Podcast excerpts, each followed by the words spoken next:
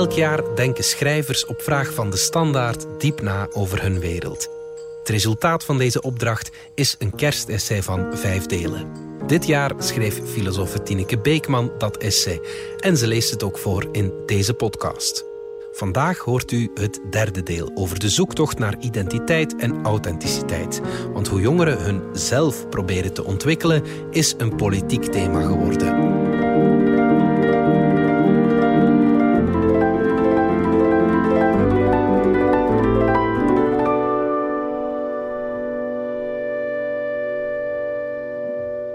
Wees jezelf.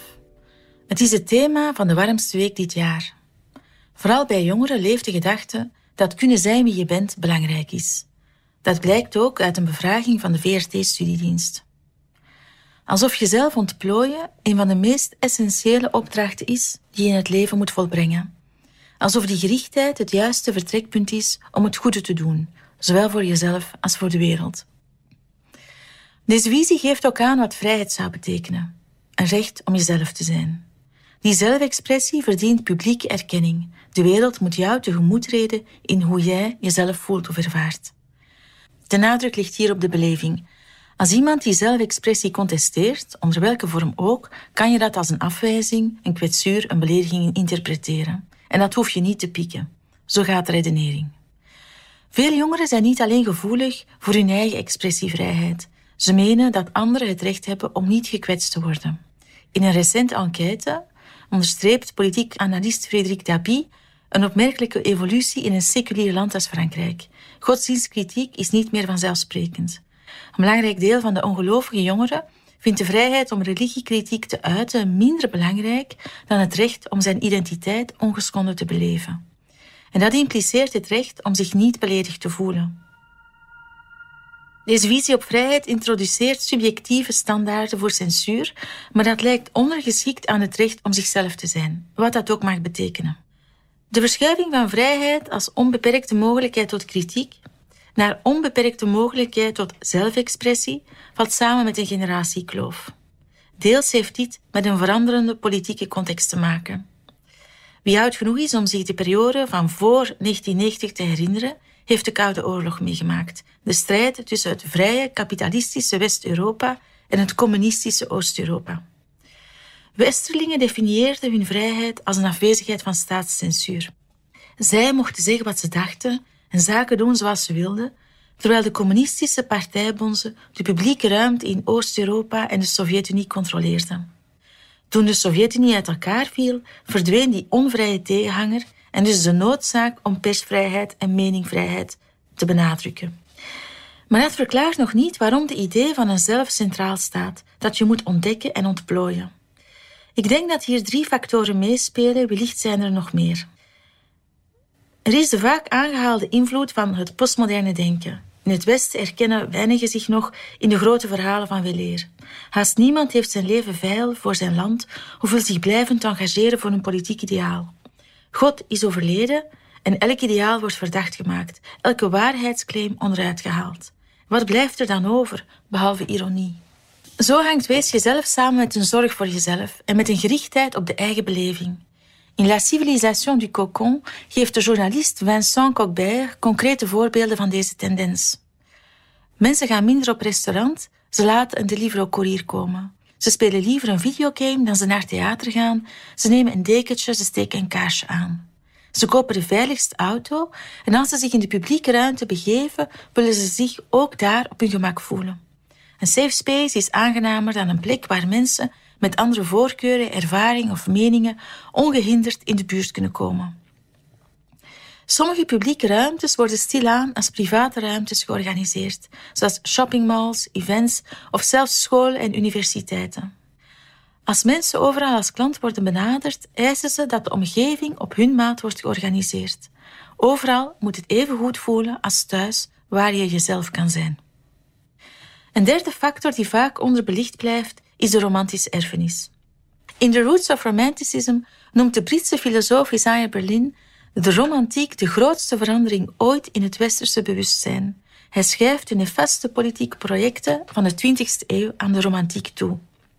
Verder beweert Berlin dat romantici overtuigd waren dat ze een unieke, bijzondere en deels verborgen identiteit hadden. In het boek We zijn nog nooit zo romantisch geweest onderscheidt de filosoof Hans Kennepool vier romantische ideeën die vandaag de dag gangbaar zijn. De mens is van nature goed, elke mens is uniek, je moet je gevoel volgen om over goed en kwaad te oordelen en je verbeelding is waardevol. Die vier ideeën zijn bij Jean-Jacques Rousseau terug te vinden. Rousseau verwierp de christelijke erfzonde en gaf een andere verklaring voor het ontstaan van het kwaad.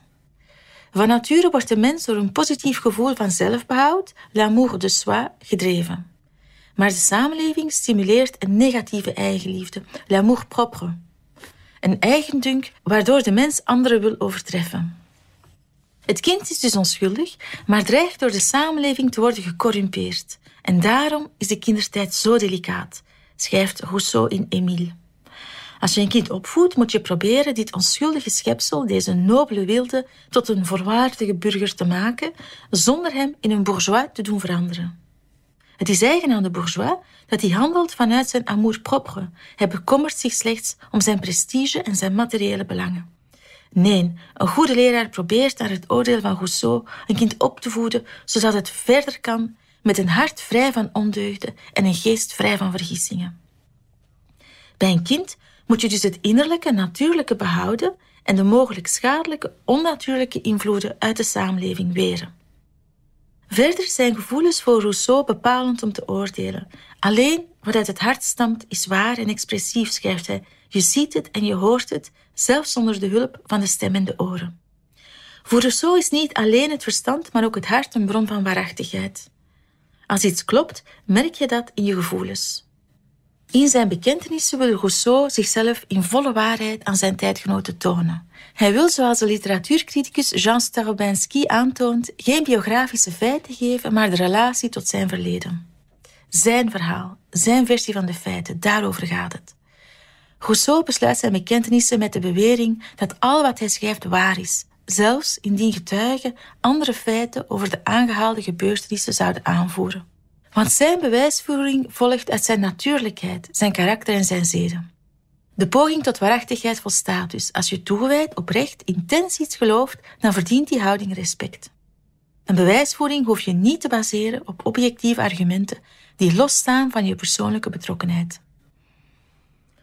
Rousseau probeert anderen te overtuigen van deze poging om zichzelf te bepalen, maar hij blijft opgesloten in een bittere eenzaamheid die doorheen zijn werk blijft weerklinken. Hij gelooft in zijn morele superioriteit. Niemand is zo waarachtig, zo authentiek als hijzelf, maar tegelijk is hij ontredderd. Met de romantiek doet het ideaal van authenticiteit dus haar intrede. Authenticiteit bevat een idee van oprechtheid. Maar er komt een visie op het zelf aan te pas. Je probeert in lijn met je oorspronkelijke, diepere zelf te zijn. Dat je bewaakt, zodat je niet aan mogelijke schadelijke externe invloeden onderhevig bent. Je blijft trouw aan jouw waarden, jouw persoonlijkheid, jouw omgang met de werkelijkheid. In de zakenwereld en de politiek zijn authenticiteit even goed binnengedrongen. Vraag maar aan een headhunter welke kwaliteit iemand in een leidinggevende functie moet hebben. Authenticiteit, dat is het baswoordje. Het kan best dat een persoonlijke reflectie over je eigen positie, wat wil ik echt, wie ben ik echt, helpt om keuzes te maken. Af en toe over jezelf nadenken is ongetwijfeld een goede zaak. Maar heeft authenticiteit in de publieke ruimte wel zin? Daar passen waarden zoals oprechtheid of rechtlijnigheid beter, denk ik. Ze vatten voluit de relaties tot de anderen in de wereld. Je kan authenticiteit niet openlijk inzetten. Als je je erop beroept om indruk te maken, bijvoorbeeld, dan ben je het al niet meer. Want het begrip impliceert juist dat je niet bereid bent om je echtheid voor iets anders op te geven. Authenticiteit wordt dan een pose, een verkoopspraatje. Authenticiteit garandeert ook geen integriteit. Iemand kan heel authentiek anderen dwarsbomen, bijvoorbeeld, als dat in zijn karakter of gewoonte ligt. Met authenticiteit verdwijnt verder het idee dat je in de publieke ruimte een rol speelt. Want in het publieke moet je een verlengstuk van je ware zelf weergeven. Maar als je de baas bent, neem je idealiter beslissingen die de belangen van anderen te goede komen. Het gaat eigenlijk helemaal niet om jouzelf.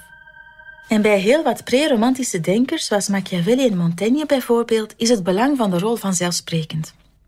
En dat levert heel wat voordelen. In de rol schuilt vaak het antwoord op hoe je moet handelen. Het maakt kritiek ook veel makkelijker. Als iemand het oneens is, opent hij geen aanval op jouw intieme persoonlijke zelf. Depersonaliseren is een handige strategie om conflicten te ontmijnen en tot betere inzichten te komen. En je lost ook meer persoonlijke dilemma's op. Voor leiders en voor burgers geldt dat burgerschap iets kan eisen dat niets met jouw private voorkeuren te maken heeft.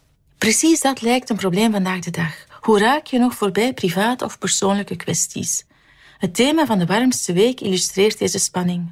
De klimaatcrisis of de gezondheid zijn voor de hand liggende actuele onderwerpen die solidariteit vragen om opgelost te worden. Toch noemden jongeren jezelf kunnen zijn de meest nijpende kwestie in hun leven. Dat is echter lastig. Welke criteria kan je invoeren om de nood van de begunstigden te beoordelen? Zelfexpressie is persoonlijk en subjectief.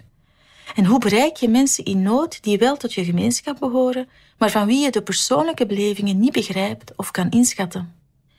In haar roman Beautiful World, Where Are You schetst Sally Rooney hoe jongeren worstelen met de publieke of politieke rol die ze zouden moeten spelen. De titel van de roman verwijst naar de romantische periode, naar een gedicht van Friedrich Schiller dat Schubert op muziek heeft gezet. De vier hoofdpersonages hebben een scherp besef van de politieke en sociale problemen van hun tijd, zoals de precariteit bij jongeren in een kapitalistische wereld. Aan de top worden enkele schatrijk, terwijl anderen amper het hoofd boven water houden. De jongeren maken zich grote zorgen over de urgentie van de klimaatcrisis, maar ze zitten opgesloten in hun eigen wereld. Een briljant personage werkt zelfs voor een politieke denktank, maar hij vindt zijn job deprimerend. Hij loopt de hele dag te vergaderen en dat is het.